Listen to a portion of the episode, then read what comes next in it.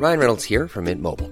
With the price of just about everything going up during inflation, we thought we'd bring our prices down. So to help us, we brought in a reverse auctioneer, which is apparently a thing. Mint Mobile unlimited premium wireless. Ready to get 30, 30, bit to get 30, bit to get 20, 20, 20, bit to get 20, 20, bit to get 15, 15, 15, 15 just 15 bucks a month. So, Give it a try at mintmobile.com slash switch. $45 upfront for three months plus taxes and fees. Promo for new customers for limited time. Unlimited more than 40 gigabytes per month. Slows. Full terms at mintmobile.com. Mom deserves the best, and there's no better place to shop for Mother's Day than Whole Foods Market. They're your destination for unbeatable savings, from premium gifts to show-stopping flowers and irresistible desserts. Start by saving 33% with Prime on all body care and candles. Then get a 15-stem bunch of tulips for just $9.99 each with Prime. Round out Mom's menu with festive rosé, irresistible berry chantilly cake, and more special treats. Come celebrate Mother's Day at Whole Foods Market. Hi, this is Billie Jean King. This is Marion Bartoli. I'm Mats Wilander. This is Mary Carillo. This is Pam Shriver. This is Yannick Noah, and you're listening to the Tennis Podcast.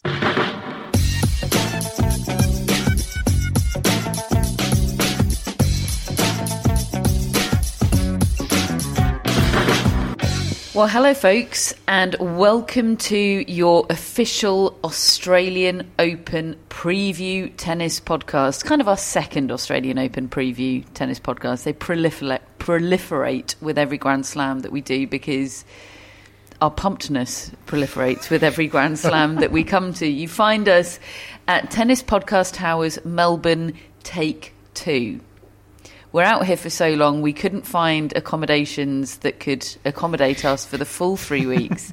uh, so we've had to split it into two stages. And this morning we performed the big move, as it shall evermore be known. And we're, we're here. Yeah. Is the most important thing. We've- we made it. We made it. We needed two cars. We needed a, a sort of tag team effort. Um, and I think we for, we remembered most things. Yes. I actually left a bag of crisps. Um, it- Right. two, two bags of crisps in the cupboard. It's been Back annoying me all day. Yeah, Mm. anyway. And uh, we're now in Richmond in in Melbourne, and it's become clear why why Richmond's a favourite of Catherine's because the amount of dogs in Richmond is pretty extraordinary. David and I went for brunch today, and I basically took David to a sort of dog crash. Yeah, this is a s- Genuinely by accident, but it was so great. I'm not completely convinced by your argument because I mean it. It was it was it was absolutely lovely to be honest to be surrounded by so many dogs. So Richmond, so far you have my thumbs up. Was it the Danielle Collins recommended place that you went to? it Oh, was. I actually knew about it just Anyway. Yeah. P- Yeah. p- It was known about before Danielle Collins got there. Um, but it, I mean, it was Dog Central, and there was a moment which David captured on camera. Head to our Instagram if if you'd like to see it, folks, where two Bernese Mountain Dogs paraded past me, and it was Heaven. it was like Elton John had walked past. It was it was extraordinary. Um, now, before we get into previewing the Australian Open, which is what we'll be doing very shortly indeed, because it was media day yesterday, and the three of us uh, went to every single press conference going. I think we missed Tamara Korpatsch. Hmm. There was a clash. We couldn't get to Tamara Korpatsch, folks. feels in hindsight like a blow and a Yeah. mistake, really. We've we've come all this way, we've spent all this money, and we failed to go to the big Tamara Korpatsch press conference. But anyway, and particularly given the joy she gave us at Wimbledon. Um, I mean, now I've got but our jo- our joy was her misery, though. So I'm not sure she'd have. Yeah. I mean, I did have a question for her. How does she feel about being in the main draw of the Australian Open when Harmony Tan isn't? You're going That to just probably would have got quite a good answer. Some actually. people might not remember the story. Just a very brief recap of what happened between Uh, those They two. were doubles partners. Um, they were playing together at Wimbledon. Harmony Tan, unexpected to everybody, Harmony Tan included, did very well in singles. Of course, not Serena Williams uh, out of the singles and, and backed up that win, reached the fourth round, I Mm. think, Harmony Tan. Uh, pulled out of the doubles, uh, and Tamara Korpatsch, understandably aggrieved about that, but didn't handle that with.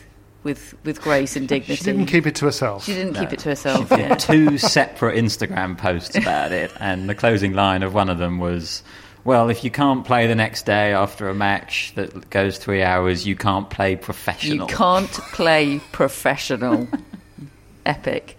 Uh, um, but don't worry, folks, we did go to every other press conference yesterday, and uh, there were some cracking lines from them. I feel like we, we really did learn a lot. So we'll get onto that in just a few minutes' time. But first, we have news. Yeah. Genuinely extremely exciting news. We've been wanting to announce this for a while, and we finally can. The Tennis Podcast has a sponsor for our Australian Open coverage, and that sponsor is On Location, the premium hospitality and experience provider. On Location owns Steve Furgal's International Tennis Tours, which is a brand I'm sure that will be known to to a lot of uh, tennis fans, certainly tennis fans of a long time.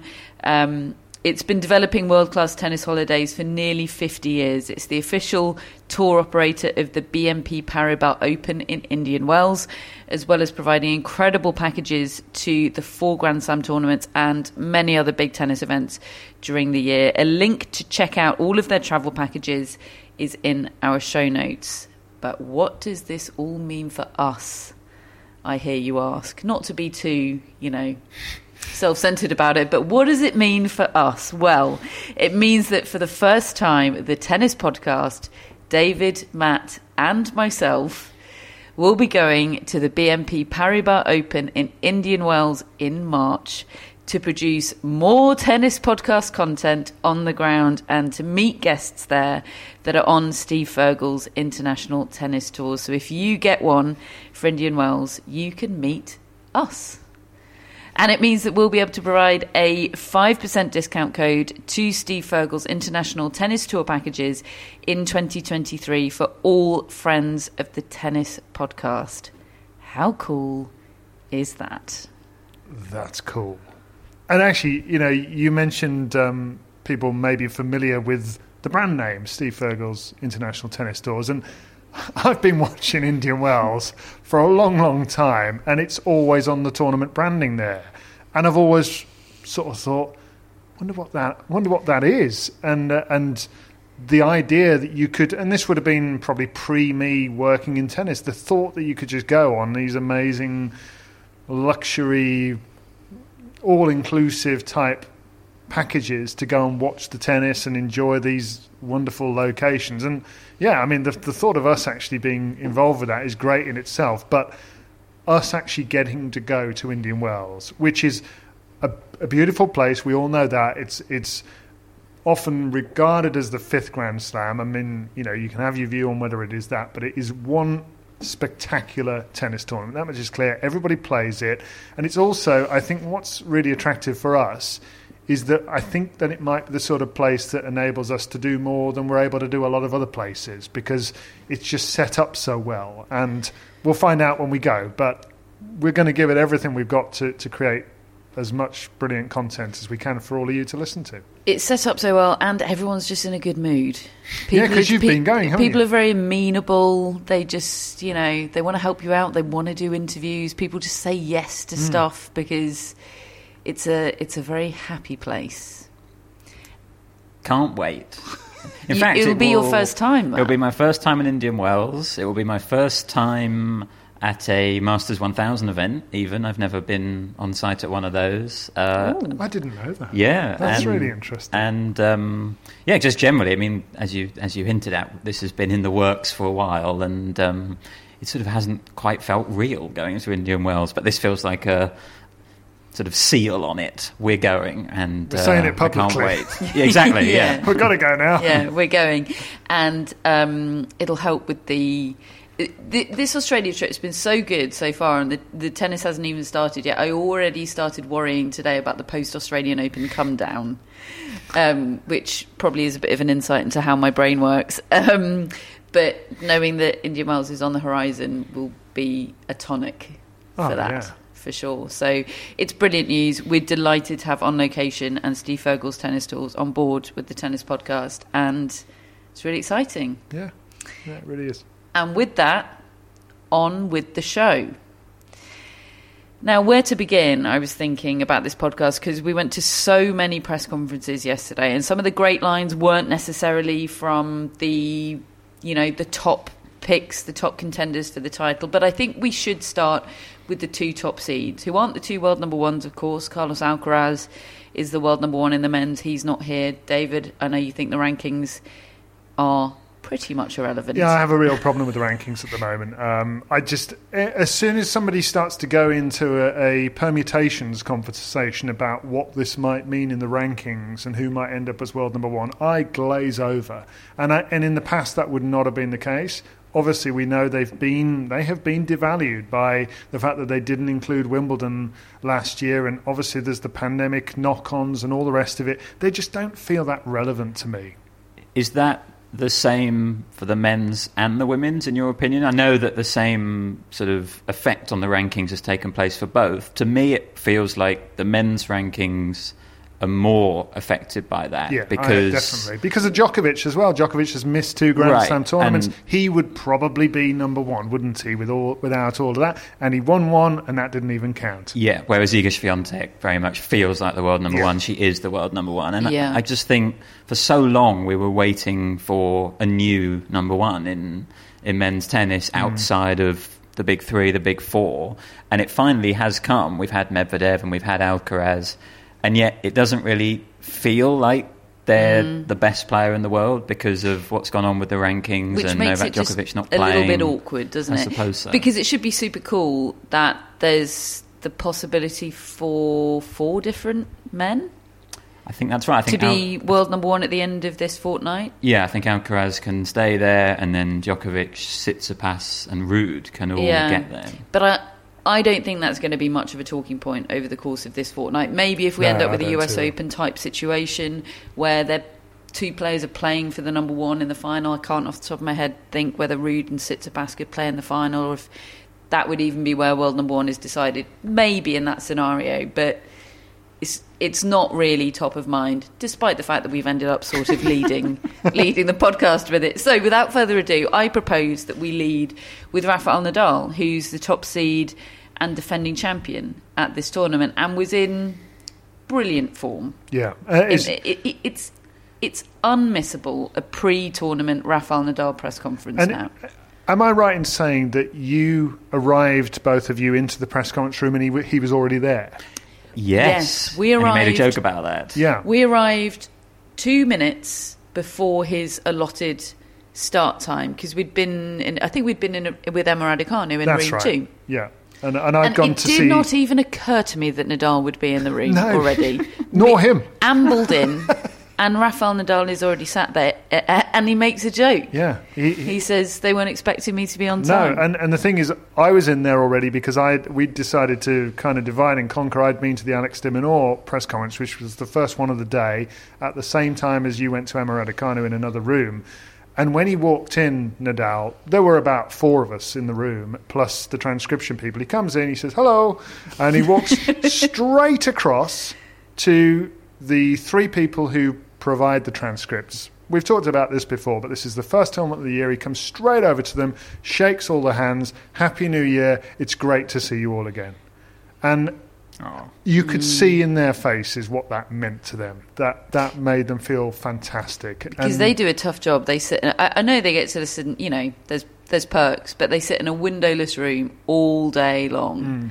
Um, you know, at the mercy of tennis players, being on time, which is not something you ever want to be at the mercy of, and, and then, it means a lot. the them. next thing that happened was that in these press conferences, the, there's a moderator who starts them off and actually asks the first question. And, and in this case, I think it was Nicola Razzani asked Rafa the first question, and people were shuffling in. And Rafa said, "Maybe we'll just wait for them all to come in, though." and uh, so that so that's and he just waited with his answer until all of you had come in. And I thought, what a, well, what a pro. Class act. And class act, yeah. Yeah.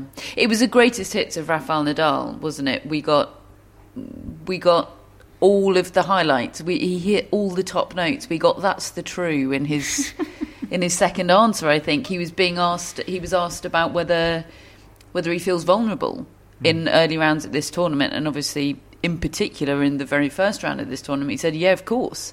I've been losing more than usual. That's the true. and I thought, that is what we came for, Rafa. Thank you very much. And yet, I felt like he gave me a slightly different feeling to what he normally does at the start of a Grand Slam, where, as we know, he, he can talk, really talk down his chances, can't he, Rafael Nadal? You know, he can be going into Roland Garros unbeaten on clay in about three years and sort of make out that he's He's an underdog. that he's some yeah that he's vulnerable. Um, and you know so I'm always prepared for that. And and you're right he did use the word vulnerable. He clearly uh, respects Jack Draper's game a lot. But you know we did our pre-tournament predictions before media day and we always sort of joke about media day can sometimes make you change your mind a little bit. And Nadal gave me quite a good feeling, to be Mm. honest, about where he is compared to where he was at United Cup and even just weeks before that. Uh, he mentioned in the Spanish portion of the press conference how just being back on tour again regularly is, is important for him. He spent three or four weeks you know, part of the tour now, hitting with better players, mentally being engaged in it. And he's not really done that since Wimbledon, I suppose, because of all his injuries. So I think he feels sort of mentally stronger, physically stronger. He mentioned that his movement feels better.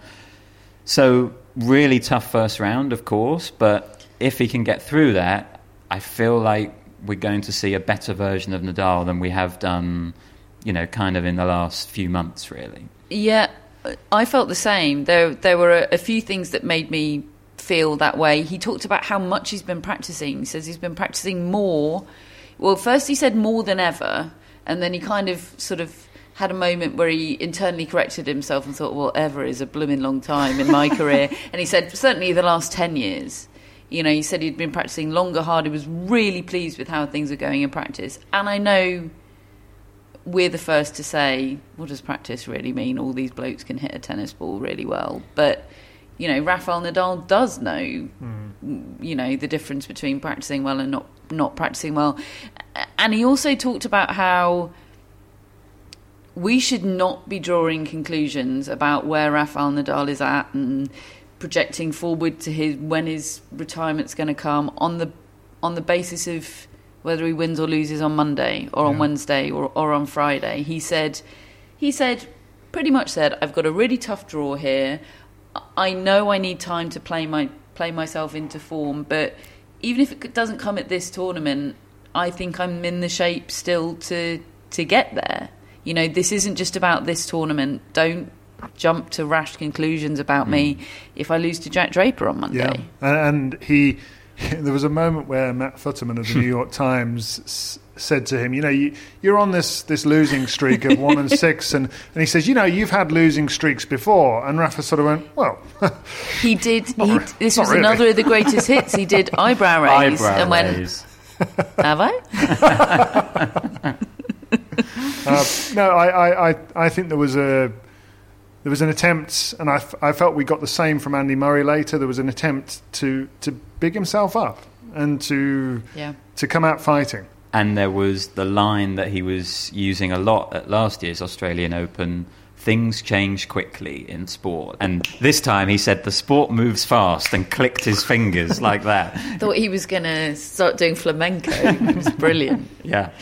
Yeah, it's, it's so good. And he, another of the greatest hits, doesn't like the balls very much. Oh God, yeah, he went Cla- for the balls, didn't he? classic Oh, they're not Nadal. there. After, he they, they, always goes on to win the tournament when he talks about hating they- the balls. after a few minutes, they lose pressure. uh, they don't spin, jump up as much. He's, he said they suit a flatter hit, Yeah. which, to be fair, doesn't. I mean, Jack Draper's a not a flat hitter, is he? Particularly on the forehand side. There's going to be some spectacular cross-court Hmm. rallies, forehand to forehand. There is, aren't there? His press conference was interesting. Hmm. I thought, wasn't it? Yeah. Well, I mean, he he wasn't bashful about his chances. I mean, he wasn't. He was totally. He manages to be totally respectful, but also a, a serious player already. I mean, he's only been on the tour.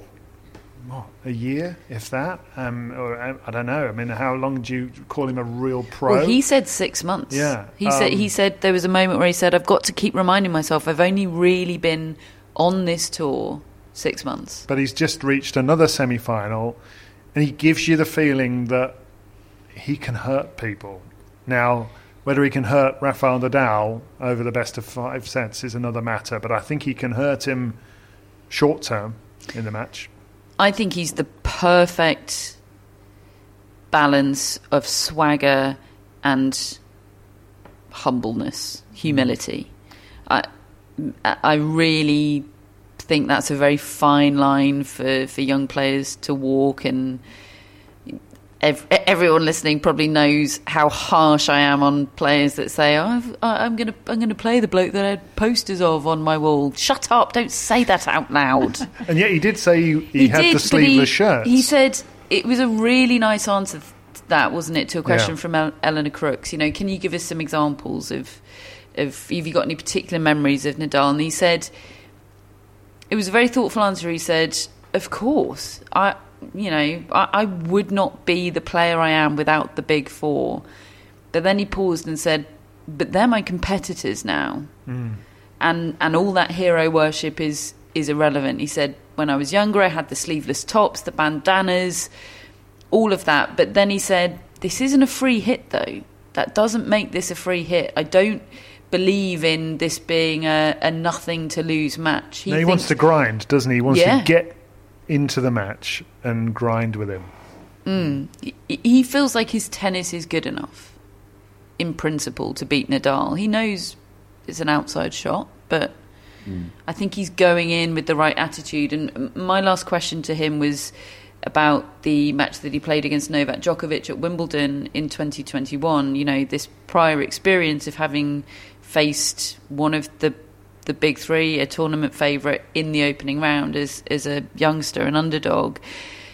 And he was sort of he was saying, I can draw on that experience, but on the other hand, it all feels really different to me now. You know, he said he was ranked outside the world's top 200 at the time, and he feels like a completely different guy now. But I asked him how he felt after losing that match to Djokovic when he'd won the opening set. I wanted to know whether he felt delighted just to win a set or whether he felt disappointed that having won a set it, it all fell away from there and he said he said now I take positives from it but at the time I was really disappointed and that was the answer I wanted to hear mm.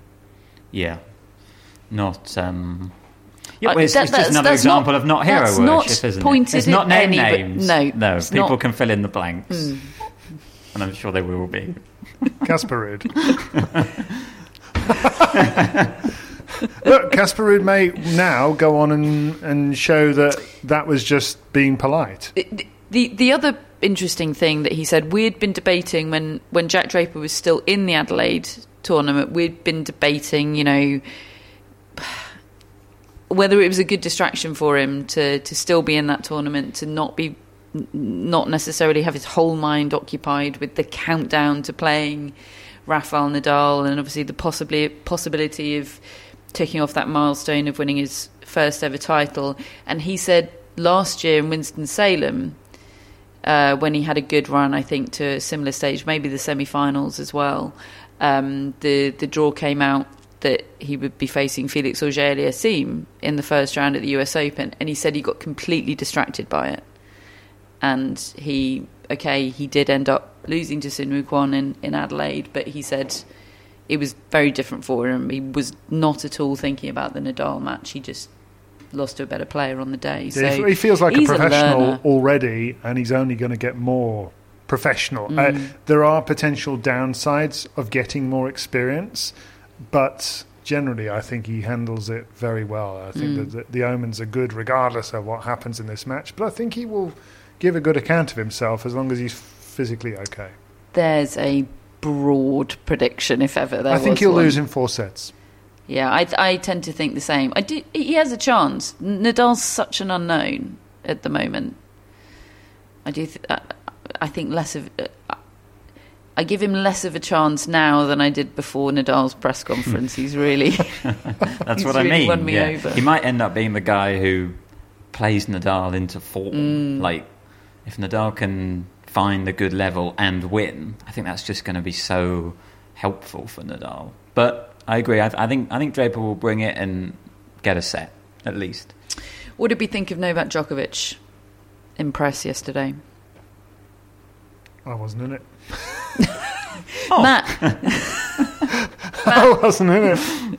where were you? Where were you? I was in a, another conversation at the time, not Oh, a yes. press conference. Cryptic. Yeah. Okay. So you tell me, what was it like? You've made it sound like you were sort of spying for the British government or something, Ki- David. kinda was. Yeah, okay. Matt, what was Novak Djokovic's press conference like? I felt he was a little subdued. I don't know. I mean, um, I don't know what to read into that. They just he just wasn't he wasn't very chatty, I suppose. In and he isn't always chatty, but he's normally sort of quite open. And I, I sort of felt like he was he looked locked in and focused. He looked like I would expect him kind of at the end of the tournament rather than the start. And I'm not saying that, that, that he wasn't relaxed, but I do think that maybe this injury is slightly on his mind. Um, I think it's slightly disrupted his preparation. You know, he, he says he says he really likes his chances at the Australian Open. It's the tournament which he loves the most. That's why he was, you know, so gu- well for many reasons he was gutted about what happened last year, but that one being a big one. You know, he's he's always the favourite here. He hasn't lost here since 2018. He's going for his 10th title. Um, but I feel like as good as he is at sort of navigating little injuries and little niggles in tournaments, it does affect him sort of mentally. He gets a bit annoyed by it that he's got a little something, and um, you know he knows that if he doesn't win this tournament, that's another year in Australia that he's missed out on. And he was asked by Chris Clarey about the Grand Slam race and how much of a motivating factor that is, and just found it really interesting because if you'd asked Rafa Nadal that question, I think maybe he did even get asked that question. He doesn't really engage with it at all, but Djokovic is, yeah, that's kind of the reason why I'm still playing, is He's- basically what he said. He said, I want to be the best. It's why I play the sport.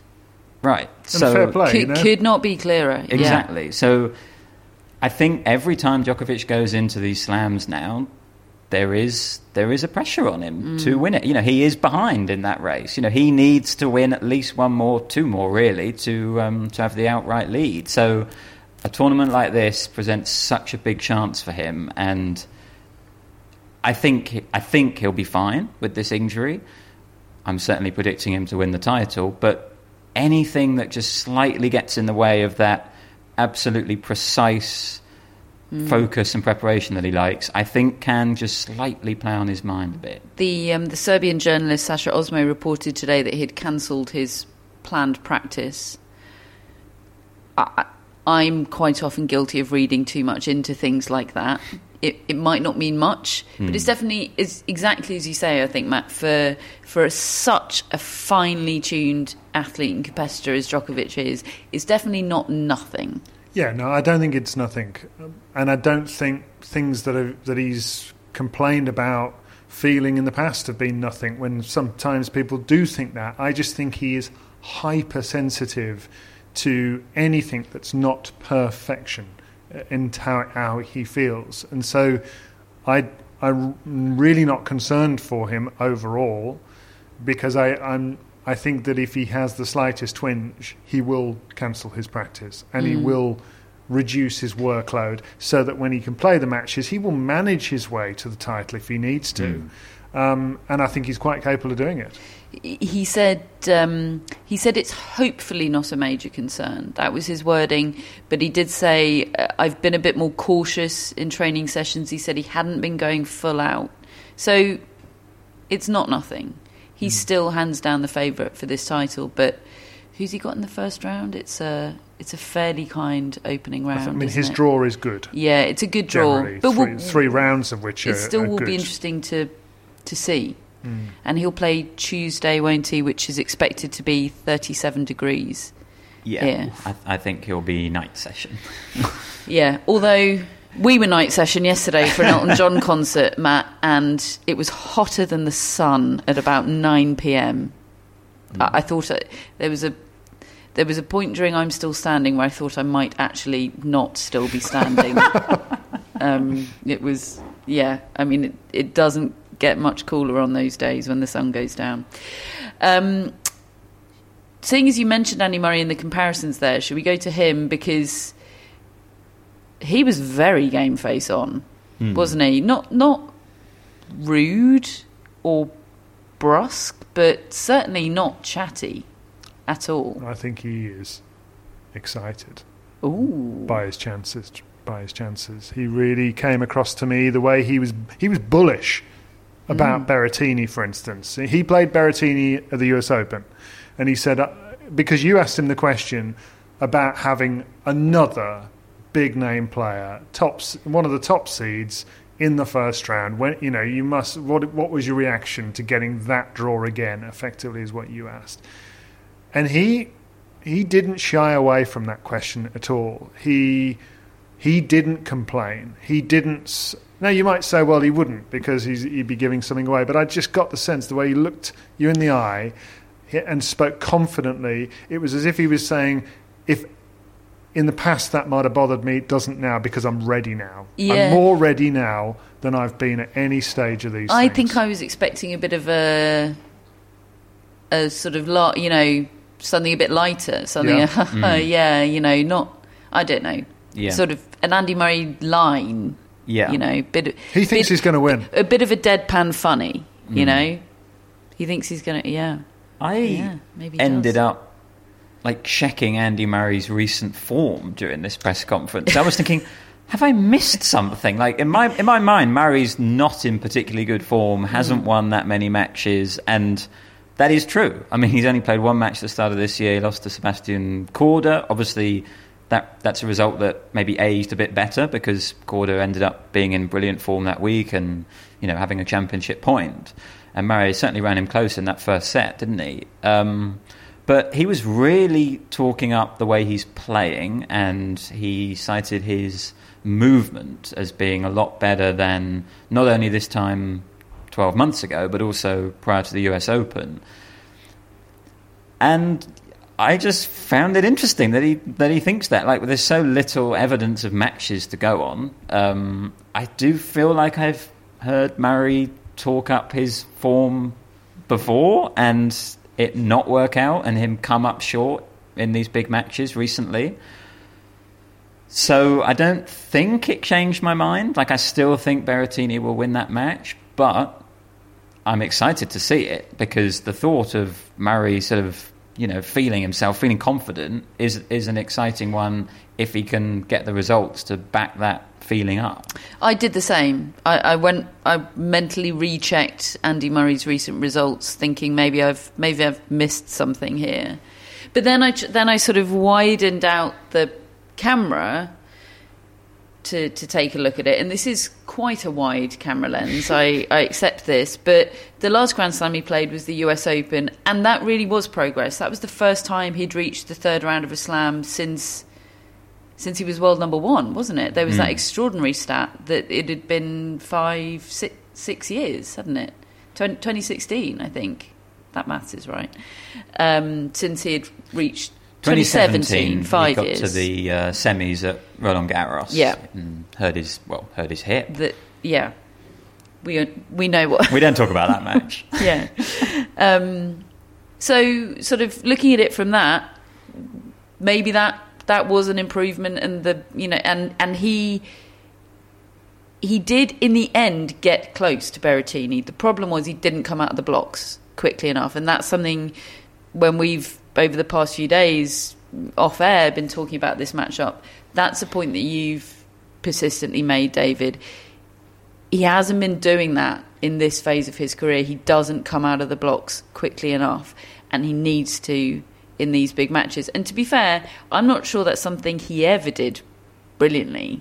Be a quick starter in match No, but matches, I think but he was able to stay with somebody, or he was look. He, he didn't have a metal hip, so he was able to physically outmatch them or bring his variety to to bear. And look, Berrettini's very good. I mean, he, he's a he's got this thumping game, and and trying to find a way to make that malfunction is his task. And I feel like peak Andy Murray would have made Matteo Berrettini Mm. malfunction in the way that Djokovic does and Nadal does, because Berrettini has a weakness, Yeah. and those big top players can pick on it, and it must be frustrating for Murray if he can't quite do that anymore. Certainly, I would be thinking if I were Andy Murray, God, I would have, Beca- I would th- have think taken this guy. in Peak my palm. Murray. That's exactly the sort of guy that he would love to. Pl- he loved picking on a weakness. Hmm. He would have pulled his pants down. I think Matteo Berrettini and and made Poured him in, used Yeah. him as a target. yeah, the, exactly as you say, the way that Nadal and Djokovic sometimes have. But But sort of as things stand at the moment, Berrettini, as you said, does have such a big game. Mm. If Murray's not able to find the weakness, he is it's gonna be cursed though. He is cu- maybe Murray's cursed though as Oh. well. Hmm. Can a three-time Grand Slam champion and world number one be cursed? Yeah, He's maybe. become cursed. I don't know. These draws, injuries. We need to fine tune that. In what way has Berrettini been cursed? Well, just so many injuries. Co- COVID after winning Queens. Yeah, true. So he, he's fought, he misses the whole clay court season. So first of all, Turin happens 2021. Hmm. Has to pull out of that his home tournament. And- he's devastated. And even in that year, he had to pull out of the Australian Open, didn't he? With yeah, a- with the abdominal injury, and then he has to miss the whole of the clay court season with a hand injury. Gets himself fit, comes back raring to go on the grass, wins Queens, genuine contender at Wimbledon. I think gets COVID. Okay, you've convinced me. Um, That's pretty rubbish, I, I, isn't it? I can't remember when we did the we did the prediction our predictions for the quarters the day before, didn't we? Hmm. Yesterday, and I hovered over Murray in the quarterfinals, almost as a joke. Um, and then when I went, and then I, in the end, I've I think I've put Berrettini through to that point, but I do feel differently. I feel more strongly about Murray now, having spoken to him and heard from him. Do you think he's going to win that match? I'm really, I really do feel like that he will, yeah. Wow. And I've already put the predictions in now, so that's the end of it. But I've got There's- Casper there's- Ruud in that quarter, so okay, don't need to worry about that match. If you got Ruud beating Berrettini like he did, Probably in my mind I like do, he did yeah. In New York, that was a weird match, wasn't it? Um, a couple of other men to touch upon before we move on to to the women. We should probably do Nick Kyrgios. Mhm. Um, what would we like to say about Nick Kyrgios's press conference? He's very he's he's pleased. He was asked first up uh, about his portrayal in the Netflix show, and he said he was very pleased with the portrayal of his brand. right, I actually wasn't in this press conference. To quote David, I was uh, talking to someone else. The I mean, look, the, I would no, I think how he put it was I was in another conversation. I was. he made it I unnecessarily to be weird. honest, I couldn't actually remember what I was doing, until, and then eventually I realised what I was doing. I was in another conversation. um, but the, actually, the, the thing I found most interesting about the Kyrgios press conference is what he said about Holger Rune. yeah, um, which is, you know, he tried to big him up because they might play each other in the third round. And actually, the same the same was true of Tsitsipas. He talked about Rune, because there was a Danish journalist in the in the press conferences asking, as they do, you know, and and Tsitsipas is worried about Rune and thinks he's um, he's working too hard. Um, that w- deviated to Tsitsipas for a moment. What did you think of that? Because it was almost as if Tsitsipas was desperate to be asked that question. He really sort of offloaded Mm. Yeah. and got something off his chest, didn't he? And he said, he said, you know, talked up his potential, said, you know, great game, but he said he's obsessed with tennis. Says he sees him at the academy that he trains at. Said he worries about him burning out. Says Yeah. it's a lot of tennis. He lives, eats, and breathes tennis it reminds me a little of myself at that age and i thought doesn't it remind you a little bit of yourself at, at this age yeah, now the, like the amount he plays and all that. yeah because Tsitsipas hmm. still plays so much tennis yeah, and maybe Tsitsipas feels that where he is now, which you know is obviously great. He's he's a top player. He's been to a Grand Slam final, but maybe he feels like he should be doing even better, and he's not because of a consequence of how he was sort of in the past, perhaps. But then he ha- has he really changed He's- no. those ways? But I think sometimes you can Yeah. you can know something and still not Mm. do anything about it, perhaps. But yeah, he, he hasn't really. I- And I, I think um, Kyrgios was saying to Denmark, um, look after him, kind of feel. And, and, and he was talking through his own lens of feeling as though he's been hard done to. Yeah, but d- I don't want to just constantly bang the bing down on Kyrgios dr- drum because you know he did talk about how you know the media's portrayed him badly. You know, he had a go at pop at the media, didn't he, about them being the ones that have portrayed him badly. But I felt like what he was saying was, don't ever criticise him.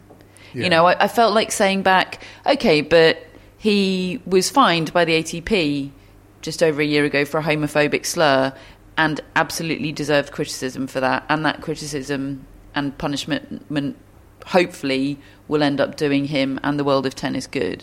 Yeah. You know, You, you, The- ca- you can't just have these blanket rules. I think we know what he was getting at. I also found it quite interesting uh, answering a question. I asked him about how he and Novak Djokovic have gone from where they were, which was really quite an uncomfortable place two years ago, to where they are now. And, and I still which don't, is which is. Do you want to des- describe what we well, saw on Friday? I mean, they're they're they can do no wrong in each other's eyes suddenly now. they They're- played this what was billed as a practice match. Hmm.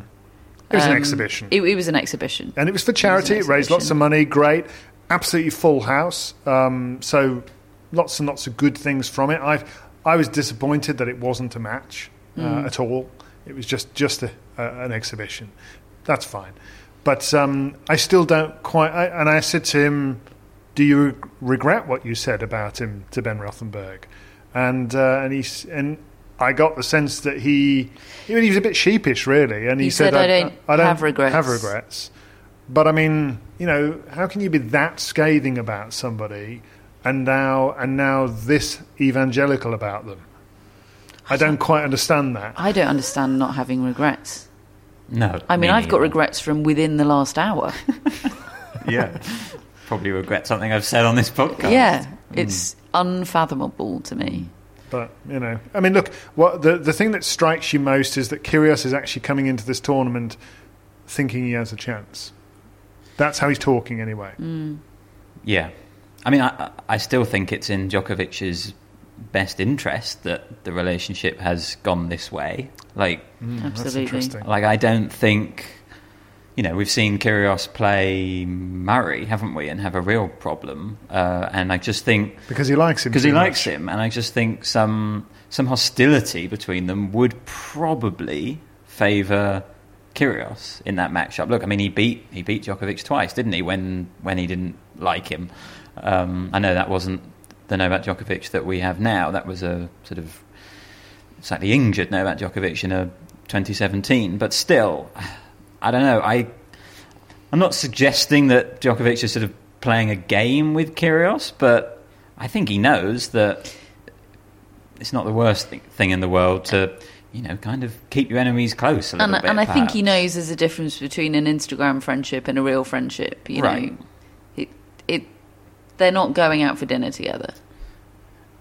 No, I mean, they, that, there was that whole thing, wasn't there, that Yeah. they would go out for dinner I, together if they had after been out for that dinner, didn't. we would have been bombarded with material Yeah, and also, from it. and also, I think Kyrgios said they were going to play doubles together in uh, Indian Wells, and conveniently for Djokovic, maybe he's not allowed to go to Indian Wells. I mean, I, th- I think that they actually now publicly do appreciate one another, Hmm. and it's they probably realise it's it's easier. Life's a bit easier like this.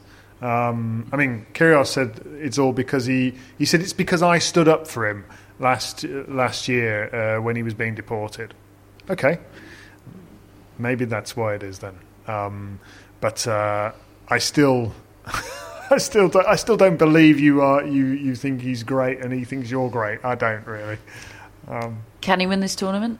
And P.S. If he does, he's told Australian media that he will retire, yeah, so he can eat and drink what he likes. he was. He was laughing as he said, "I don't believe W- that." was he? Yeah, I don't believe. I don't believe that. at all. Um, but uh, will he, I, does he have a chance of winning it? I suppose, but I don't. I don't think he's going to win it. I don't. No. Think, I, he's not in He- the he mix did- for me. He, no, I No, don't think he's in the not mix. in the mix. Yeah. I'd, I'd be I'd be- surprised. yeah. yeah.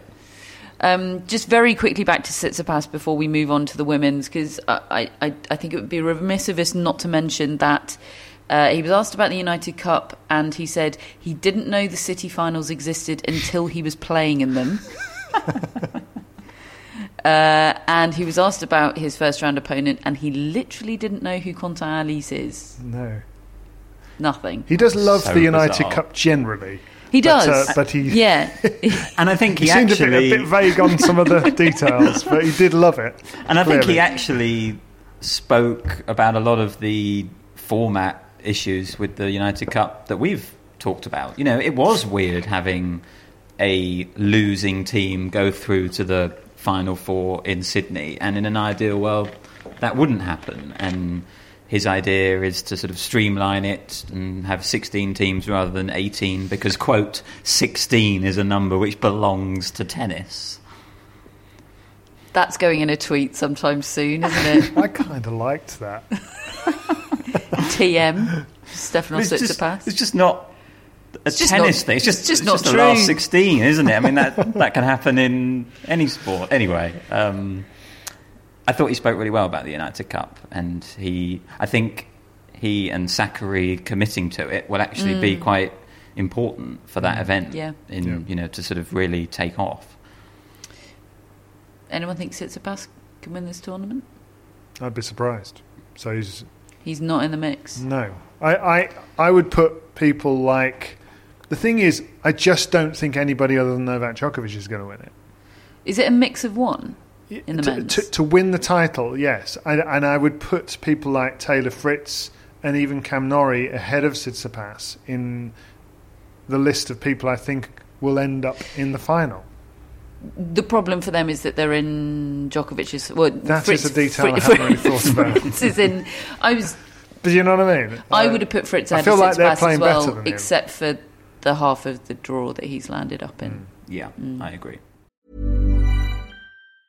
Mom deserves the best, and there's no better place to shop for Mother's Day than Whole Foods Market. They're your destination for unbeatable savings, from premium gifts to show-stopping flowers and irresistible desserts. Start by saving 33% with Prime on all body care and candles. Then get a 15-stem bunch of tulips for just $9.99 each with Prime. Round out Mom's menu with festive rosé, irresistible berry chantilly cake, and more special treats. Come celebrate Mother's Day at Whole Foods Market.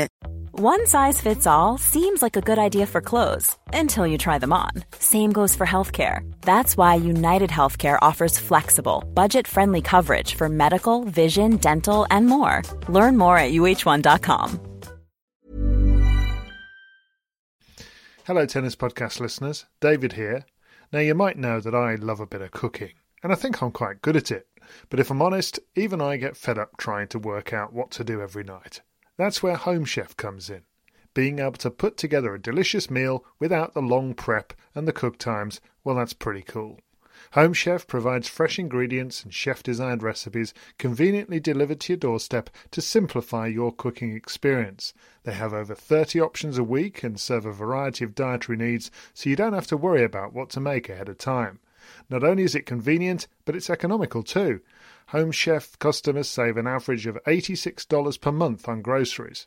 Now, for a limited time, Home Chef is offering Tennis Podcast listeners 18 free meals plus free dessert for life and, of course, free shipping on your very first box. Go to homechef.com slash tennis. That's homechef.com slash tennis for 18 free meals and free dessert for life. You heard it right.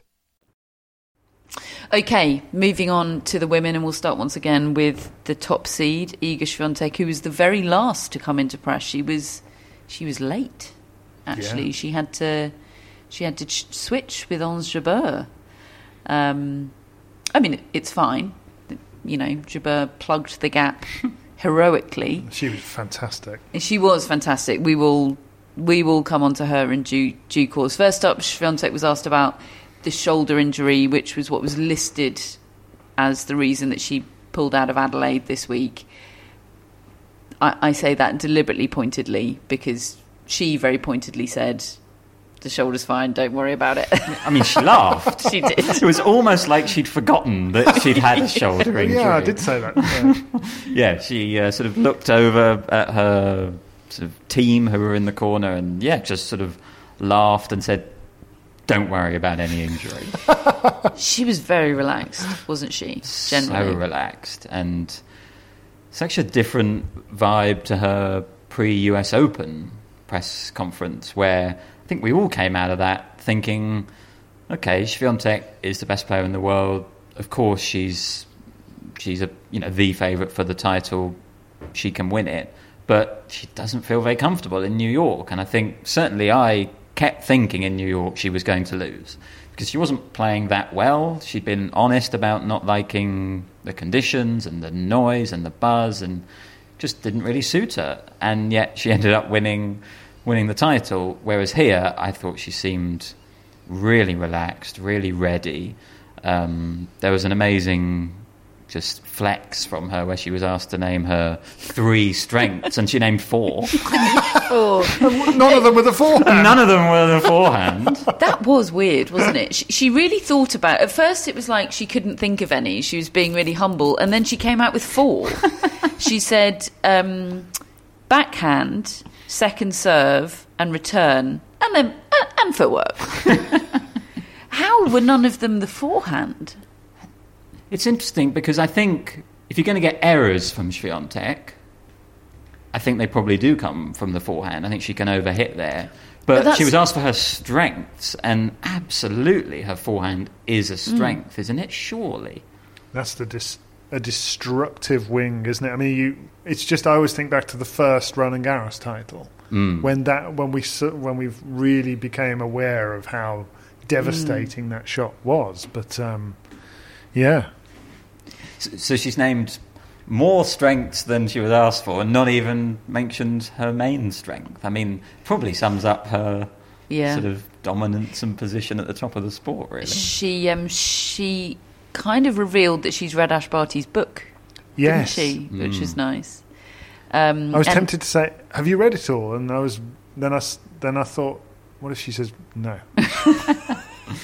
Well, she, she said I, that in stitching her up. I didn't she want to said do that, that. in her book because they hit together yesterday, just at Kids Day, but they were on the Rod Laver Arena together. It was a a really lovely moment, and she said that um, she wouldn't be the player that she is without Ash Barty. I'd asked her whether she longs to play Ash Barty at her peak, and I think she does a little bit. I don't think it occupies too many of her thoughts, but if she did think about it, then she would want that. She said, she said, basically said, "Look, I'm better now. I'd like to have the chance to beat her because before I used to lose to her because I wasn't as good, but I'm better now." And she's she, and she went on to say um, that she'd read in her book, and I must confess I haven't read Ash Barty's book yet, um, that she has five different types of backhand slice. It's a great line. Five, and she said, "I can't even master one." It's such a flex. Isn't it? No one stood a chance, did they? If uh, if Barty's got five slices, when do you think that we'll stop talking about Ash Barty, or will we never? Well, I I think we did go through a period actually where we didn't talk about her too much. I think it's because it's But I think we've- Australia and it's a year. But I think we've always thought about Swiatek getting to number one and had Barty in the in the back of our mind. When she gets another good rival, right, interesting. yeah. because at the moment we It- have this vac- we have this domination of the tennis circuit. It, It's. I felt. I mean, it was it was a lovely little thing them playing together yesterday, but it made my heart ache a little bit for what could have been. Yeah, quotes. They're rubbing it in our faces about the uh, rivalry that uh, didn't happen. I was in a private WhatsApp chat, Matt. uh, let's move on to Ons Jabeur. I'm desperate to move on to Ons Jabeur, not because Swiatek wasn't great, but Ons Jabeur was a joy, Yeah, an she was. absolute joy. and even though I know she's good, she still makes me come out of a press conference being surprised that she can be that good, that interesting, that insightful, that o- honest, um, blunt sometimes, forthright about how good she thinks she is, how strong-willed she is. I, I feel like you've been on a real journey with Ons Jabeur. I didn't know her very well. I, I mean, I haven't. I've interviewed her once. I don't. I haven't met her before, socially or anything like that. But I also haven't been in many of these press conferences. You've been in lots of them, I feel, and have got to see this a lot more than I have for whatever reason. And uh, I like her strength, her inner strength, as as nice and convivial and charming as she is, and she's so likable. She really rates herself in a really un annoying way. I, it's it's a great talent to to back yourself that much and think you. She said even about changing agents. I want more. I feel like I deserve more. Is the mm. gist of what she said, and I like that. I like somebody who's prepared to negotiate and and and back her own ability and character. And she talked about how unlike a lot of tennis players, she likes to put her goals out there publicly. Yeah. So often from tennis players, and I get why, I really do, but so often it's process, not outcome. You know, I think about the here and now. I hear, I think about my practice today. I think about my next forehand. I think about my next match. With Ons Jabeur, it's I have some extremely specific goals that I've set myself this year, and I'm pretty much willing to tell you about them. She said for this year, she wants to be number one in the world. She said not just the number, but the level.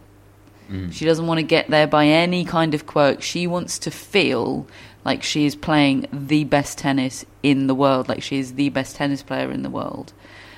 And I asked her what her lock screen photo is at the moment because she told us at Wimbledon last year that her lock screen photo was the Venus Rosewater dish. And I was expecting a lovely but deflective mm. response. And she she really smiled, didn't she? And she said, "I don't know if I can tell you." And David shouted, "Yes, you can!" sort of heckled her. Got to do, got to do what I got to do. And she said she thought about it, and she said it's a trophy. And then she said, actually, I have one, and my husband has one. And she said, those are my two targets for the season. It's two trophies. I won't tell you which ones.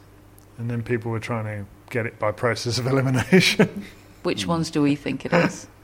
It's got to be the Australian Open, isn't it? They're her goals for the year. I think it might still be Wimbledon. I think one's Wimbledon. I imagine if it was Roland Garros and Wimbledon. Well, imagine if well, she did it. Well, it's, it, it, it's quite interesting. Another, another thing that came up in, in the press conference, I think it was Matt Futterman who asked the question about how you know she reached the Wimbledon final on grass, she reached the US Open final on hard court, and she reached the well, she won Madrid on, on clay, didn't she? She is an all surface player. So I think it's very, very possible that her goals are sort of all surface based. It, I think that's what makes her, wouldn't say stand out because there are those sorts of players, but it separates her from some because you do think of her as a contender kind of anywhere. I now. think she might be closer to winning the French. I know she lost first round, but in principle, closer to winning the French than Swiatek is to winning Wimbledon. Yeah, I'd agree. yeah. And, and given that she's agreed. reached the finals of slams on the other two surfaces. Mm. I just love that number one in the world quote. Mm. I want to be number one. Great. Go for it. Will Ons Jabeur be number one this year? I, I, I, would say no because I just think that Swiatek is still so good, but things can change quickly. In the words of, you know, she um, there's a chance that Swiatek suddenly dips because of how much she's on her plate, how much she's on her shoulders, how much she wants it, and how holding it all together is difficult. I do. She was another one Ons Jabeur that made me want to change my predictions after the press conference because the only reason I didn't, she didn't feature for me was the back injury, Mm, same. and she didn't seem like somebody with a a significant injury to me in that in that press conference. Could could have been game face, but I think she's she's so real and honest. I I'd be surprised if that back if that back end injury ends up being a, a factor. I I regret my choices, and I regret David making us make our predictions early. Sorry. Thank you. Uh, Coco Gauff was was in press earlier on in the day, isn't she? She talked to you, David, about the work she's been doing in her off season. Yeah, I, I, I wanted to know whether she felt it was a long enough time to make a material difference to areas of a game that she wanted to improve. And she said she thinks it's the best off season she's ever had. Um, and I asked her for specifics, and she said she said serve and something else, and then she then she said and forehand, obviously. and I kind of th- because look the the the genesis of the question is how appalling her forehand looked at the end of last season when she was totally hitting the wall in the WTA finals and the Billie Jean King Cup, and she couldn't play. The forehand was so rocky, and I just, but I didn't want to make her feel horrible and awkward. Been But I working on your forehand, Coco.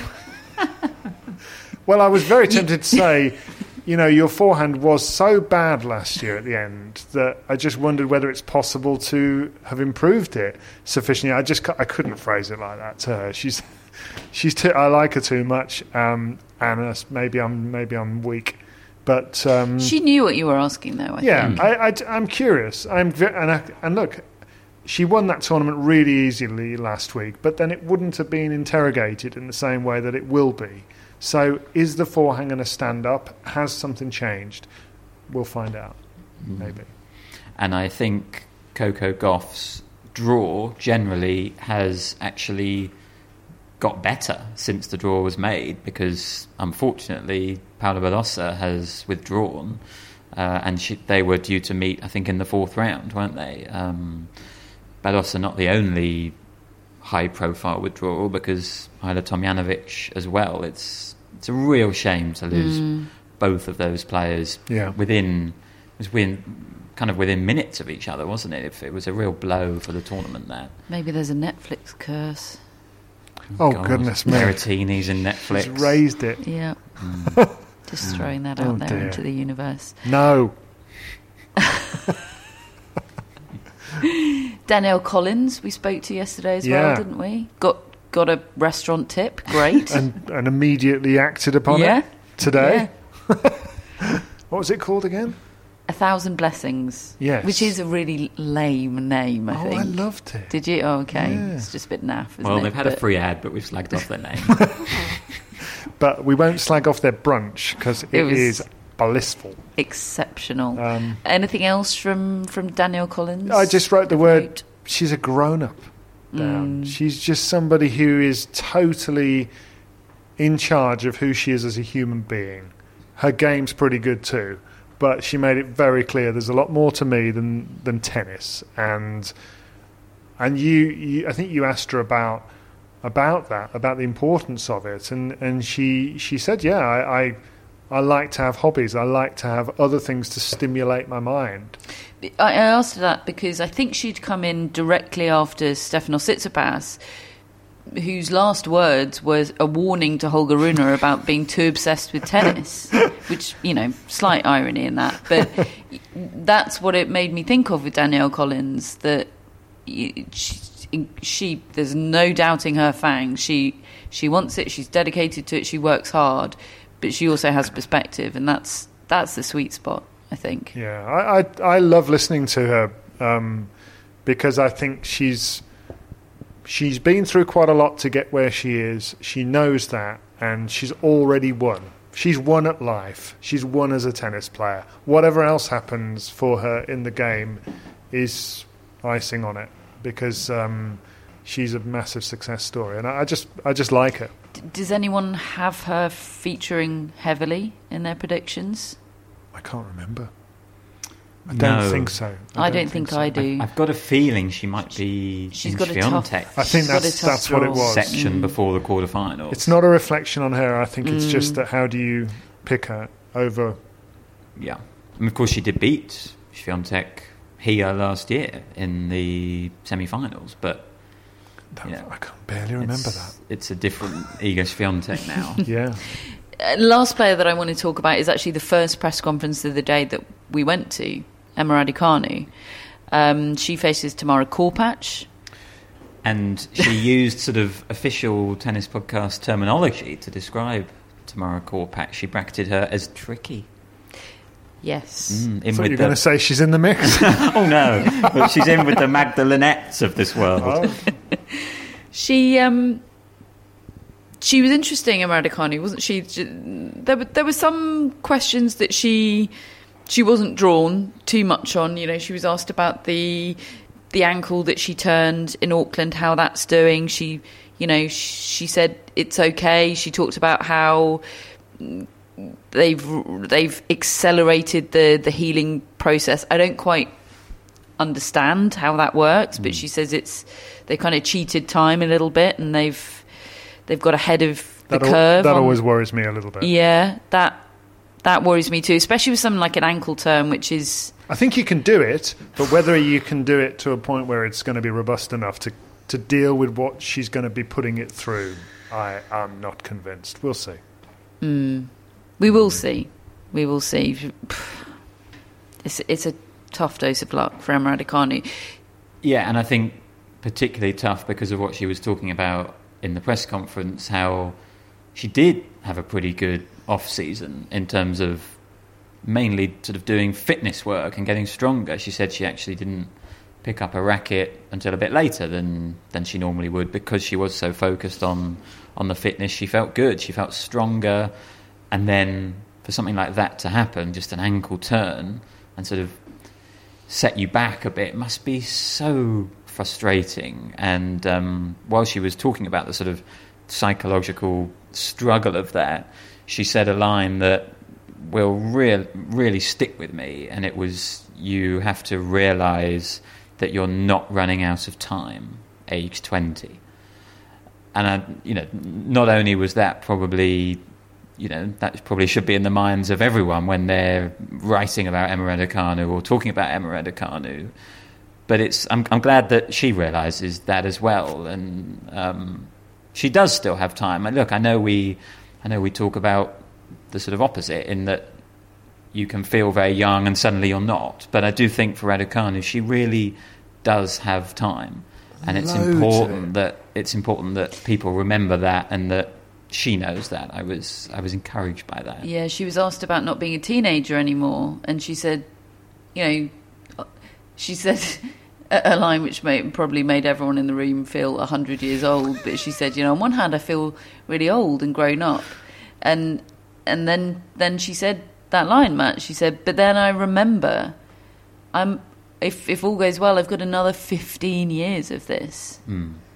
You know, I it's ludicrous to think that I'm running out of time, and I'm really glad, exactly as you say, that she's she's got that in the front of her mind. And look, I think she's injured.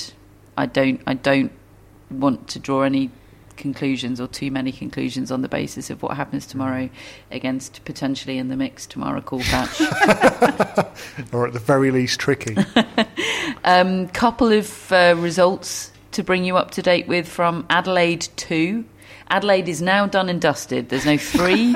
we have to wait a full 50 weeks for any more Adelaide. no trilogies in tennis. No. Uh, Belinda Bencic thrashed Daria Kasatkina 6 love 6 2 We saw a bit of that, didn't we? to win the And, title. uh, I mean, she she was really good, but Kasatkina was not good on the day, was she? No, and I always worry about Kasatkina in matches where I think she's just going to get hit off the court because she doesn't have that much power, and sometimes she can expose those those players with her sort of touch and variety, but sometimes she can just get overhit and overpowered. But I didn't, I didn't think Bencic would be that sort of matchup. I thought it would be a lovely match of variety and interesting rallies, but actually, Bencic was so on top of her on the baseline, taking the ball early as she does, but doing so to really make Kasatkina look quite impotent, actually. And she looked like she had a flight to catch. Bencic. Right. She looked like she'd booked an early flight to Melbourne, and she was going to Yeah, she was it come awesome. what may. I, I sense there is a clarity of thought in her that we maybe haven't seen in the past. And until she won Billie Jean King Cup at the end of last year, I, who knows what sort of impact Dmitry Tursunov has had in that way. I do think he's a, a pretty straight talker. Um, and if she has just got the right tactics now, um, she's got the game. Yeah, and Tursunov is a coach who has had fairly immediate success with Yeah. his players. You know, I think Sabalenka immediately showed quite a lot of improvement. Kontaveit went on that winning run. Even Raducanu played some really good tennis. Okay, didn't have you know massive wins or anything, but played really good tennis in the sort of hard courts against Serena and and Azarenka last summer. Like there could be a sort of new manager bounce effect, and it's uh, it's Dmitry Tursunov. I just want to see the fire in the belly that we see from Belinda Bencic pretty much exclusively in Billie Jean King Cup. I want that to come out at five all in the third in the quarterfinals of, of a slam. And until we see it, I don't know whether I can believe that it's going to happen because it should be there because Yeah. she does have it in Billie Jean King Cup, but it's it's a totally different scenario. She looks in a rush to me now, suddenly, and I think that's good news. Not satisfied. Mm. Yeah, going to be interesting. Soonwoo Kwon beat Roberto Bautista Agut in the men's Adelaide 2 final. You watched some of this? Yeah, and I, I I didn't pay a lot of attention for the first couple of sets. It was on in the the apartment while you guys were at Elton John, and I was uh, trying to work out various things that we we were going to have to do the next forty eight hours, and and then suddenly the third set just completely transfixed me. I, it was wonderful, great tussle. I mean, Soonwoo Kwon, what a ball striker that guy is, and he went toe to toe with Jack Draper. We were watching some of that, and God, he's got such a, s- a sm- a sort of crisp strike on the ball. It has that lovely sound that you always talk about, the carrot being snapped. Yeah, and can do that while half volleying from the baseline, can time it that well on pretty much on the half volley. Hmm. Just doesn't let himself get pushed back at all, does Hmm. he? Yeah, yeah. He, he he's one of those players who I think why why aren't you ranked a Yeah. bit higher? 25 years of age. Right, Um, but I um, mean, you know, he won it in a final set tiebreak in the end. And Yeah. Showed some some guts.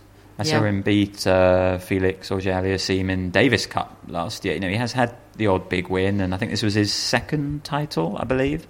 Yeah, I mean, you do not want to face that that forehand when it's firing. It's it's an awesome shot. In Auckland, Richard Gasquet won the title in the in the year 2023, folks. Amazing. He beat Cameron Norrie 6-4 in the third. Norrie, I think it's fair to say, his arm got a bit heavy. I think He serving was 4 1 up, wasn't he? in that hmm. deciding, set. deciding Yeah, four one up. It, it's obviously he's he's British. Cameron Norrie represents Great Britain, but he's a New Zealander as well. You know, he spends a lot of time there, grew up there for long periods. His family lived there. He wanted this one really badly. It meant a lot more to him than just an Australian Open warm up tournament. And it does make me worry about him a little bit for for Melbourne this fortnight, where you talked me into thinking he might be in You're getting the blame here. in a mini mix, He's in uh, a mini uh, mix, all right. and I'm now just a bit worried about him. I, I, I'm not worried about him based on that. I think it's the quite specific circumstances. I also think maybe he let his guard down just ever so little bit. And Gasquet, even though he's what 36 now, he still has that flashing blade of a backhand. And, and if he gets going and just rips shots, they can hurt. Um, but I think he will quite quickly just compose himself, reboot, and be back to business in Melbourne. I, I think the bigger worry for, for Norrie is that he's lost matches at Grand Slams that he he didn't look right in. Um, he, he, I can't remember who we were talking about. I remember him beating, losing to Karen Khachanov at uh, Rublev. It was Garros. Rublev at Roland Garros. and it was never close. And um, and it was It was the performance rather than the loss yeah. that day. and he, he lost Very Corda poor. here last year, and suddenly he looks like a different player to the one that we we watch tour on the tour week Mm. in week out. But I still think he's right there. Well, just before we we get back to Melbourne uh, and run you through some of the picks of the matches on day one, a story from elsewhere in tennis that that broke over the weekend involving the da- Davis Cup and the ITF's relationship with Kosmos, who had essentially bought into the Davis Cup um, and performed a big role in in managing it and running it. Um, that partnership has ended unexpectedly and very much prematurely. Um, the ITF announced that over the weekend. Kosmos then responded with their own statement, which had pretty bizarre wording in it. and said, It appears that our relationship with the ITF has come to an end, as if they were surprised by it or weren't quite sure. Seems, it looks a bit like. Um, this is this is a disaster, isn't it? This is it's Yeah. really bad. I mean, it was a 25 year deal uh, signed four or five years ago, and um, it was for an enormous sum of money. Um, we don't know the full details of, of what's happened, but those sums don't appear to have added up.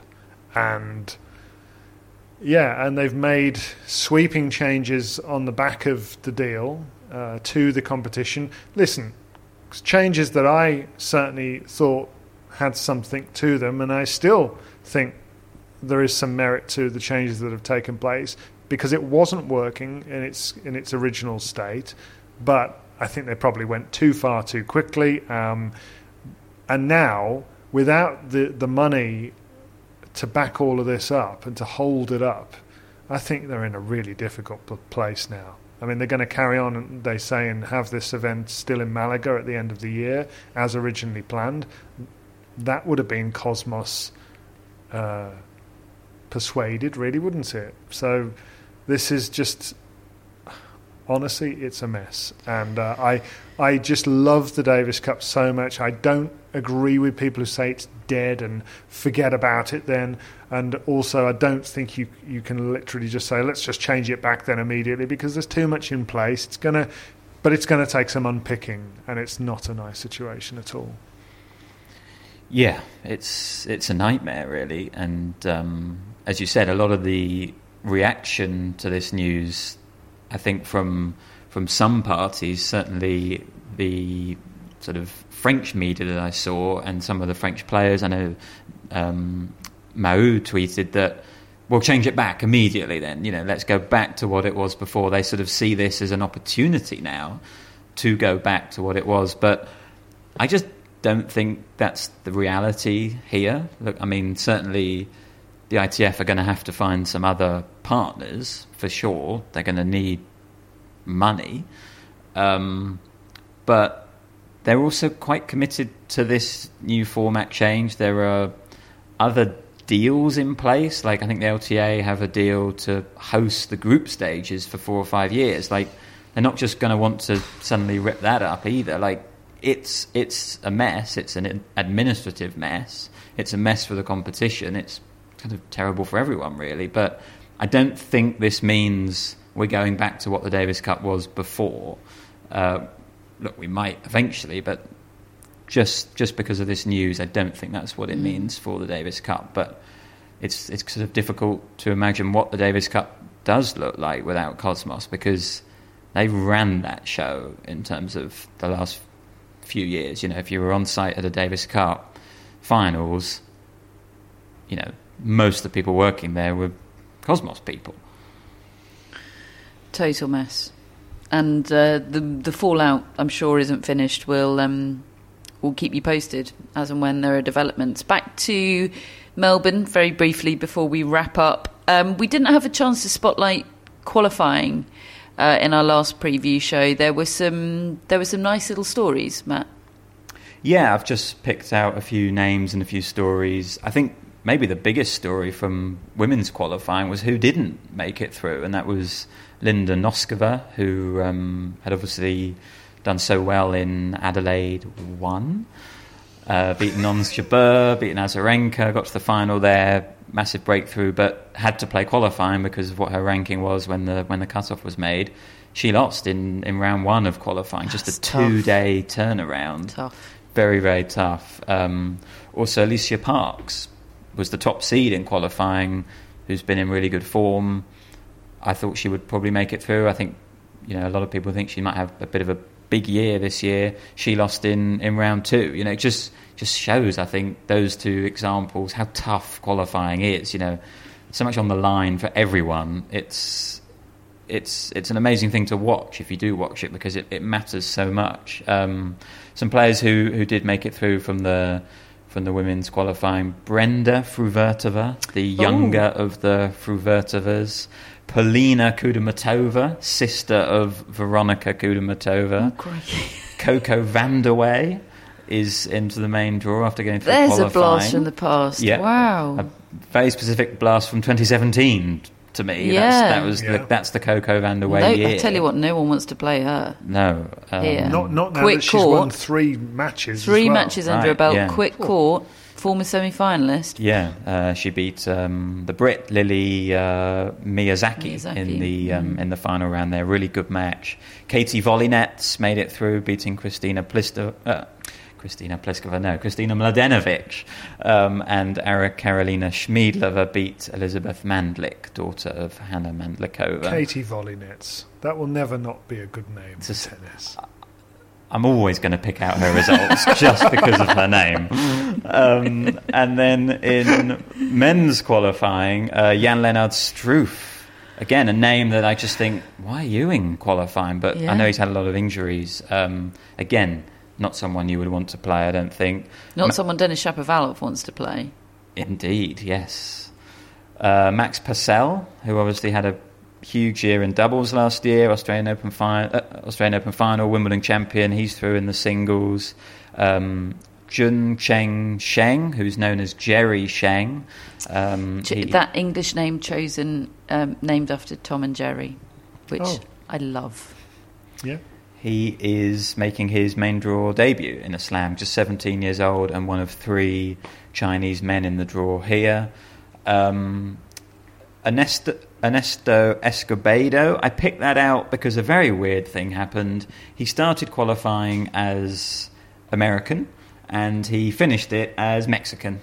His his his nationality appeared to change mid tournament. So cool. I mean, I'm trying to get to the bottom of this because I believe he's still showing up as American on uh, the ATP website, but all the brand, all the graphics changed in terms of the Australian Open. He had a Mexican flag next to his name. I thought maybe it was just a mistake, but I, I asked um, Eleanor Crooks, and she said, no, no, he, he has changed nationality. So I mean, that must be a first, I think. I do remember that for a while, uh, Ajla Tomljanovic was listed by, listed as Croatian on the tour and Australian at the Slams. Whilst she was, I guess they've got different rules as, as to what you Yes. must, Right. the the degrees Yes, to which you must too. become sufficiently, you know, formatted as one or Hmm. the other. And she's got an American accent. It's all very discombobulating. Yeah. So um, anyway, he's through, and final line from qualifying is uh, Brandon Holt, Hooray! Tracy Austin's son, uh, who obviously qualified at the U.S. Open, and you know we made quite a big deal of that. I think it was a big story at the time. Um, he's qualified now for back-to-back slams, and it it actually is kind of against the grain, really. He's kind of emerging as a Grand Slam qualifying specialist because he's not actually It's not having. necessarily what you want to be, that is it? Well, if he's getting into main draw of slams, Yeah, I mean- I mean, I was going to say because he's not having like amazing results on the Challenger Tour, for Has, example. has he played much? Do you know between the two? Because I haven't Yeah, really he heard of hasn't. his name. he hasn't know, had that. He hasn't had that many results. Oh, Um, right. Obviously, he's qualified now for two. Got a win over Taylor Fritz at the U.S. Open. Like, I don't know. I think he's a sort of slam specialist at his level. if you like, um, rather than a tour specialist. Mm. Because for him, the tour is the Challenger Tour, but he's he seems to be peaking at Mm. at these events. He'll definitely be somebody that we'll want to keep an eye on his first round Uh, match. and the, the thing is, when you do qualify for the slams, you can quickly catapult yourself Mm. into the top hundred and end up not needing to play all the challenges. And it's a huge injection financially. Yeah, It's a hundred hundred thousand dollars yeah. it's- for for losing first round.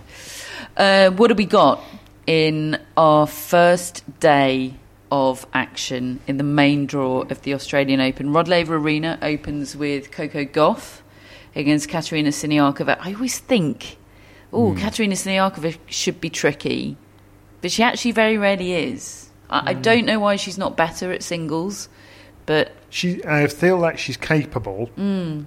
But it doesn't happen as often as as it sh- as I think it should. Uh, then it's Yuan against uh, Maria Sakkari. Nadal against Draper is third on day session on day one. A lot of people expected that to be a night match, but it's a day match. I am surprised Mm. uh, because uh, that would have fitted better than into the European Mm. slots of um, of of night session being the morning in the UK and in and in Spain. The night session opens with Iga Swiatek against Jule Niemeier, which I do expect to be a really good match. Yeah, although I was talking to a uh, German journalist today, Yannick, and he said that Niemeier has not had a great sort of preparation for this season. It, it- kind of, of of her own making, like she was burnt out at the end of last season and went on kind of an extended vacation, but that ate into her off-season time. It goes back to what we're talking about. There isn't enough time for your Maldives holiday and to work on your forehand. It's sort of one or the other in tennis. Jule went Maldives. She went Maldives and Can't say I wouldn't make the same decision. No, Right, and I'd be all over that. and maybe hasn't come out of the blocks quite so well at the start of this season. And Yannick's point was that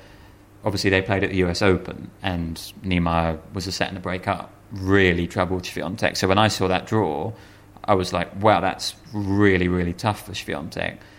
His assessment was that it's maybe not as tough as it was at the US Open, just simply because Niemeier doesn't seem to be in such a good place. But Niemeier liked the stage, didn't she, at mm. Wimbledon? She liked the stage at the US Open. I think I think she'll give what she's got and perform, and you know she's got power. So I, I still think it's a bit tricky, but maybe we just need to sort Okay. of add in that context. Thanks, Yannick, for taking the air out of. Not a hype man. Uh, Medvedev Giron is the final match of the day on Rod Laver Arena. On the second court, Jessica Pegula opens things up against the Romanian player Christian Hubert Hurkacz. Second on, then it's Kenin against Azarenka. The only two former champions in the women's draw are meeting in the first round. Fun fact. Uh, the night session there is Tsitsipas against Halys. Presumably, Tsitsipas will be laying eyes on him for the very first time. Oh, that's who, that's who that is. And he's been quite good recently. Yeah, I So- know. But Perhaps this is all Tsitsipas becoming less obsessed with tennis. He doesn't even know who his opponents are. Madison Keys against Anna Blinkova is last on. Uh, Brit Watch for you. Just allow us a, a quick moment of um, British myopathy. Kyle Edmund starts against Jannik Sinner. They're first up on the John Cain Arena. Cameron Norrie plays um, Van Assche. What is Van Assche's first name? Luca? Luca, yes, that sounds right. Luca Van Assche, third on the Kia Arena, and Emma Raducanu opens against in the mix Tamara Korpatsch, first on the 1573 Arena. Oh, and Harriet Dart plays Jil Teichmann tomorrow, fourth on court five. I think those are interesting matches, even if you're not British. Um, with the exception, possibly, of Cam Norrie against Luca Van Assche. I think It'll end up being a classic. it will. Yeah. Are you excited Um, about Carl Edmund Jannik Sinner? No. No, okay. Brutal. The women's matches are interesting. Yeah. Basically, Dart against Teichmann's quite interesting. Anyway, uh, and just to pick out a few other matches for you from around the grounds tomorrow. If you've got a grounds pass, there is there is a lot to see, as there so often is in the opening rounds. But Bianca Andreescu against um, Marie Bouzkova That's a tomorrow. good match. Brilliant Great match. That's a tough draw for them both, isn't Mm. it? Diana Stremska against Jelena Ostapenko. Oh, when's that I on? mean, that's just funny. Tell me where and when. Um, I haven't actually got that everything in front of me, but we'll find it for you, Okay, I David. need to go and see that. we'll find it. Uh, Marta Wanna Kostyuk. Marta Kostyuk against Amanda Anisimova. Oh, Yeah. Yeah. Brilliant. Yeah, uh, Sebastian good. Corda, uh, against Cristian Garin. And Mikael Ymer against um, Yoshito Nishioka. These are good matches, Mm. first round. absolutely. So that's all coming up tomorrow. We'll, of course, have our first daily. Well, maybe this is our first daily. Anyway, our first Kinda, official, yeah. our first official daily tennis podcast from the 2023 Australian Open. It'll be brought to you in association with On Location and Steve Furgal's Tennis Tours. Yeah. Hooray! It'll never not be exciting. No. Um, We're going to it will be. It'll be also in association with our mascot Cordelia. A lot of love on Twitter for my Buffy the Vampire Slayer reference there. Not from Cordelia's owner. so, going to assume that not named after Buffy the Vampire Slayer character. But anyway, makes me smile. Hello, Cordelia. Uh, hello also to Xenia, my mascot for the year. Lovely Xenia. David. Right, Xenia. No, that was David. Would you like to say hello to Maisie? Well, yeah, Maisie, you and me, mates. And Matt, Gonna would you like all. to say hello to Darwin? Yes, and I'll look, I'll look at David when I say this. Hello, Darwin. Uh, Billie Jean is sponsored by Billie Jean King and Ilana Kloss. We have three top folks. They are Drew, Jamie, and Hannah, and they are our executive producers. And we have shout outs. We have Susan Mullen, who is in Dublin. Right, Susan. Hello, Susan. Sue Barker. Do we think she was originally a Susan? I would say yes. I don't know for sure, but I'm going to say yes, and I think that's a great shout. Susan, hello. How you doing? Mm. And uh, we can use that again because we've also got Susan Ford. what else can we use? well, Su- Susan has Ford. told us that she's from Chicago, um, and she has a newfie named Rowan and a golden named Callie. A Catherine. Newfie, David, is a Newfoundland, which is a I lot like that. the Bernese Mountain Dogs that we saw today. I mean, Similar vibe. Catherine, we've seen every single breed of dog on the planet today. We didn't see a Newfie today, so, actually. Well, I did. Hello to both Susans, one in Dublin and one in the Windy City. Mm. Yeah. Maybe we should. Maybe they should be friends. That's not a thing, is it? Just being, being friends with people with the same name as you. Next, We've got Catherine Soros. maybe we is- should be friends. Yay! Who is in Los Angeles. Hello, Catherine. Which which church? Which pew? Uh, same church, different pew, but a very, very, very close pew. Is it Cath? Is it C and Y? No, it's Catherine, but the it's C A T H A R I N E. That's a first on That's the podcast. Mm. Possibly same pew, but just f- few few seats along. Right. Okay. Yeah. Amazing. Right, Catherine. Hello, Catherine. We do get a lot of Catherine. We do. I, I, I don't I think I'm imagining that. We just get loads, And- we and sort apparently of, a and we lot sort of of spell their name every time. uh, we've also got Robert in North Dakota. Like Matt Roberts. Very good. See what's happening here. Uh, Robert says that he and his wife are avid tennis podcast fans and Roger Federer fans, and they travelled to London to see his last match at the Laver Cup. Wow, that's all a the way from. North Dakota. Mm. Robert. The best of all the Dakotas. Like Robert Federer. Yeah. Oh, very good. Right, Robert. And finally, we've got Lawrence, who is in Melbourne. Oh, right, hello, Lawrence. Lawrence. I've got a cousin called Lawrence. G'day, Lawrence. Never do that again,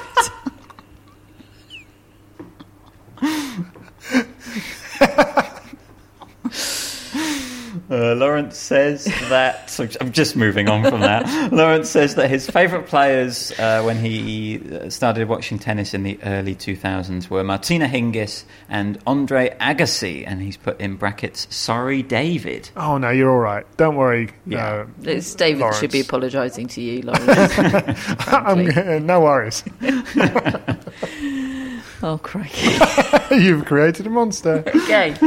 Lawrence, thank you. Thank you to all of our shout outs. Uh, if you want to get a shout out or an intro or simply become a friend of the pod, then the link to do all that is very simple, is in our show notes. It's because of you, friends of the pod, that we are here in Australia, sat uh, in Melbourne, in Richmond, Melbourne, contemplating an incredible two weeks to come. We can't wait, folks. I hope you feel the same. We will speak to you tomorrow.